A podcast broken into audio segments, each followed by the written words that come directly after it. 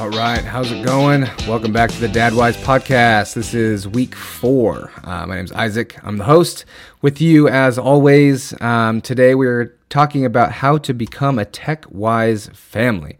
Um, a bunch of this content is taken from uh, the book Tech Wise Family um, by Andy Crouch, and uh, I'm excited to get into this with you. Um, as always, you can find me on Instagram, Facebook, YouTube. Uh, we have a blog called dadwise.co.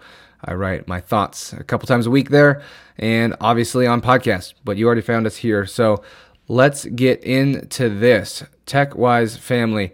Um, I think all of us know that there is a growing amount of um, what is it? Science study things that have come out that say phones are not good for kids. Teenagers in particular are not doing well with their technology. We're in the middle of this crazy experiment where we give all these kids access to the internet in their pocket and we just see what happens. Um, as a youth pastor back in the day, I just saw kids zoning out on their uh, phones all the time and just unable to have conversations with adults and never looking people in the eye.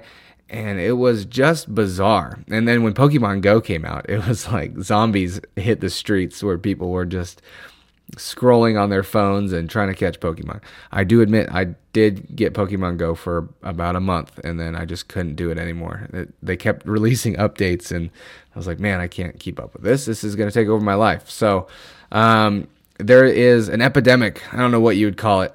Not a pandemic, but there's something going on, um, and it's not good. Our teenagers and our kids, even, are being taken over by technology, and we need to be able to set boundaries for this. Uh, we talked last week about how to be the coach of your family, the father's role as protector and provider and coach of the family. Um, and part of protecting our children is protecting them from technology, setting boundaries, and creating rules around this. And so I'll have some tips at the end for how to um, establish the uh, the rules, the wisdom that Andy Crouch talks about. But first, I want to read a few quotes. This is from the Surgeon General. Came out with this statement uh, about a month ago. Now I'm guessing I don't remember exactly, but um, this is what he said. Uh, it says, while social media may offer some benefits, there are ample indicators that social media can also pose a risk of harm to the mental health and well being of children and adolescents. Social media used by young people is nearly universal, with up to 95% of young people ages 13 to 17 reporting using a social media platform, and more than a third saying that they use social media almost constantly. Almost constantly. That is terrifying. Um, it says it can it, it can pose a risk of harm to mental health.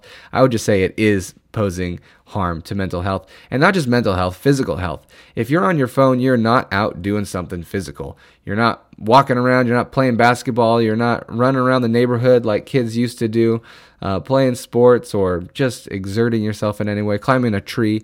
Um, social media has uh, ruined not only mental health, but also physical health as well. Um, and so it goes on. He says, The most common question parents ask me is Is social media safe for my kids? The answer is that we don't have enough evidence to say it's safe. And in fact, there is growing evidence that social media uh, use is associated with harm to young people's mental health. This is what the Surgeon General said. Such a political answer. Uh, we don't have enough evidence to say if it's safe or not. It's definitely not safe there is growing evidence. Uh, just annoying how they talk. But anyway, children are exposed to harmful content on social media, ranging from violent and sexual content to bullying and harassment. And for too many children, social media use is compromising their sleep and valuable in person time with family and friends.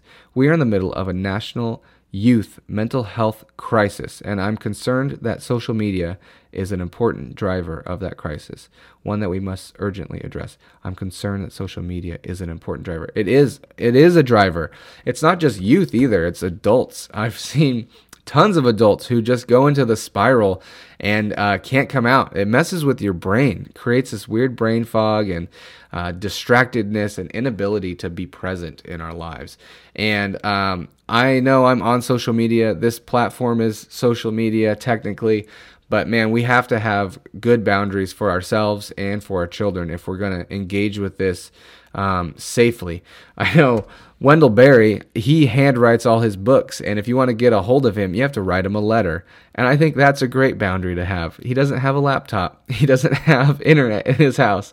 Um, he does have uh, power, but I think that's where he draws the line. So if you want to be really free from technology, just get yourself a flip phone. Go back to the old days with the the Razr or the chocolate. Uh, I think my first phone was a Razr back in the day, but um, if you're going to have a phone, if you're going to have technology, there are uh, some rules, some wisdom that we can implement.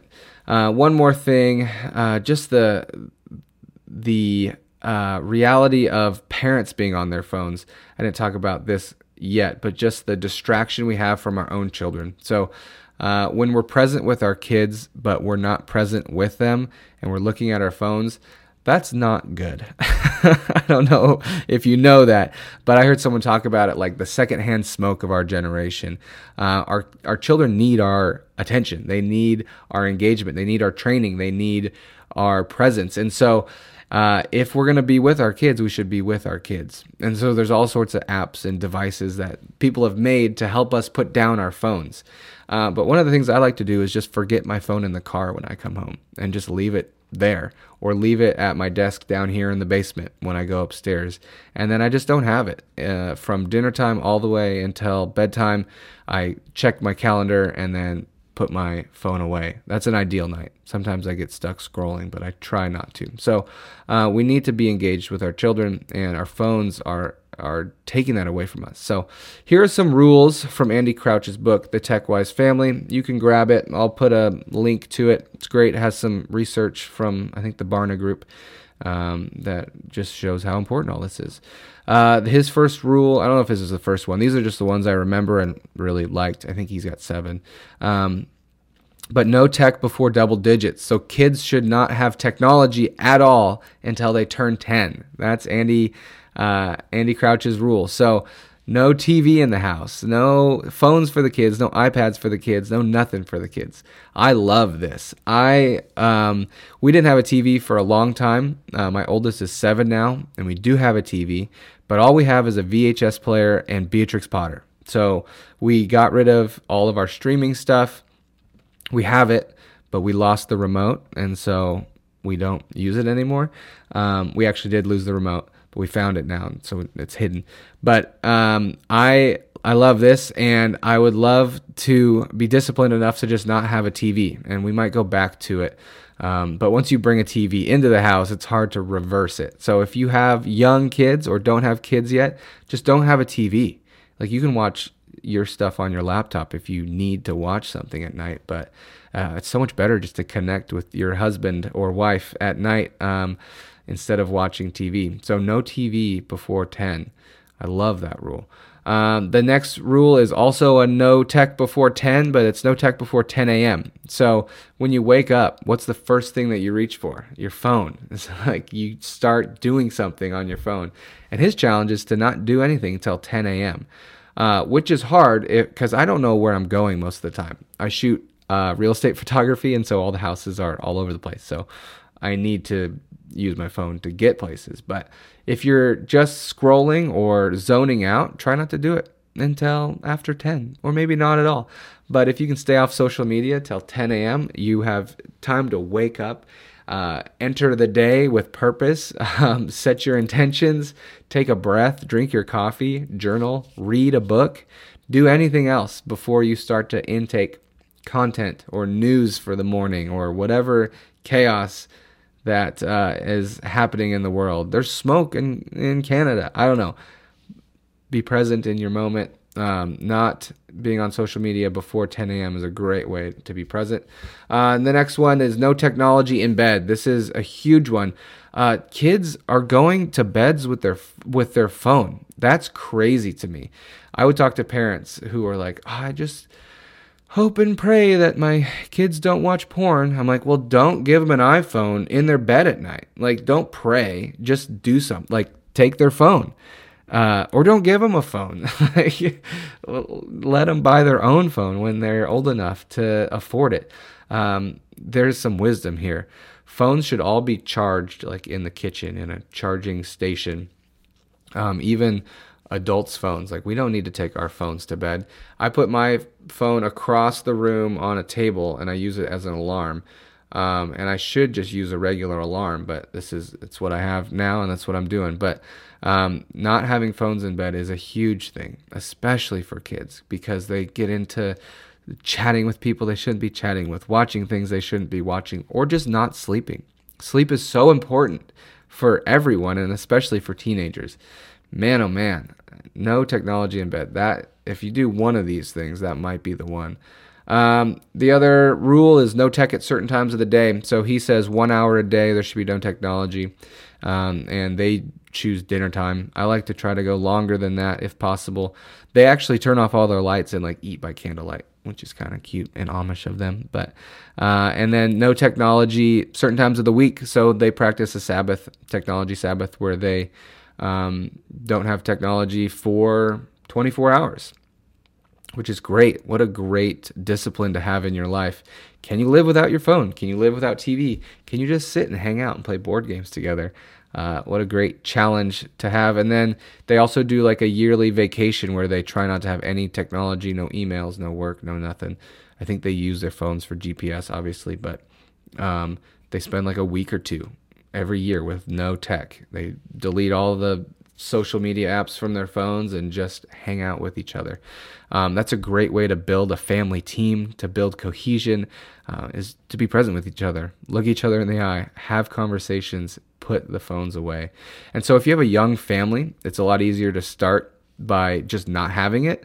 Um, but if you've introduced it to your children, uh, they say there's like a two week to one month detox time uh, where you'll be wanting it, you'll be needing it, and there'll be rage from the children. But uh, if you're uh, adamant, if you're um, purposeful, if you have a vision for your family, if you want more uh, for your children, then this will be worth it. Uh, take their phones away uh, at least one day a week. Take the TV away. Uh, do whatever you have to. Um, the last little piece of wisdom from Andy Crouch is that tech should be at the periphery of the house. So that's kind of already been talked about a little bit. Um, but he says, like, if you have a TV, once your kids turn 10, you're allowed to have a TV.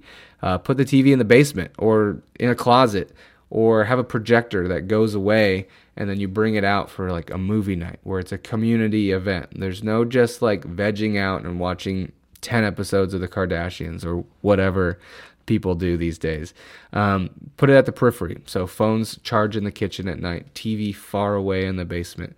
Um, our TV has somehow crept up into our living room, and I'm actually about to go take it back downstairs. We don't have a good place down here to like set up and watch it, so I'm just gonna leave it in the corner and then when we want to watch TV, I'll carry the TV upstairs. It'll be a big ceremony and uh, it'll be great. Every morning, the kids are like, Can we watch something? I'm just feeling kind of tired. I'm like, Yeah, you're tired. We're not going to watch something first thing in the morning. Maybe Saturday morning cartoons, but not everyday morning cartoons. So that's a few of the little chunks of wisdom from Andy's book. I'm not going to give you all of them. You can go read it yourself. Um, but hopefully, we as dads can help set the tone for technology usage in the house. Um, and our kids are going to be around technology. I know a lot of people argue, like, well, I don't want my kids to fall behind. We all figured out technology very fast and we did not fall behind. Maybe like your grandparents have had a little bit of trouble with it, but my grandma's 93 and she has an iPhone and she can't really type on it because she can't see the buttons, but she talks to Siri and it usually gets her where she's going. She's had a few issues, but technology is so easy to learn because uh, there's uh, trial and error happens so fast. Um, and so my kids already know how to use my phone and they they don't hardly ever get to use it so um, we use it to listen to books sometimes um, but it's not something to be worried about your children falling behind in technology they'll figure it out we all figured it out i was born right on the cusp of uh, the technology boom and i'm doing just fine so uh, I think the benefits will far outweigh the negatives if you give your children a childhood. So one of the benefits he talked about, like his kids up until 10 didn't have TV or anything. They got to live. they got to go outside and shoot hoops and climb trees and play in the dirt. Um, and that is a gift that we need to give our children. Um, the Call of the Wild and Free book, I've talked about it before, uh, is a great book just talking about how children need to be outside to learn and how much development happens just by like spinning in a circle on a swing or you know hurting yourself while trying to climb a tree or the discovery of picking worms out from under rocks. Uh, we need to give our children that. We need to unplug from the technology infested world that we live in. Um, but I'll get off my high horse now. you guys can make the decisions that you think are the most wise for your family that help you move forward with the goals that you have for your family.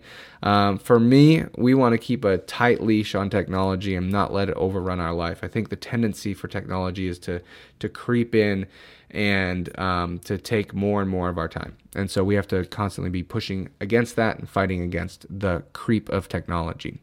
Um, but that's all for me today. If you want to help me out, you can leave a like, uh, a comment, a rating, whatever app you're watching this on or listening to this on.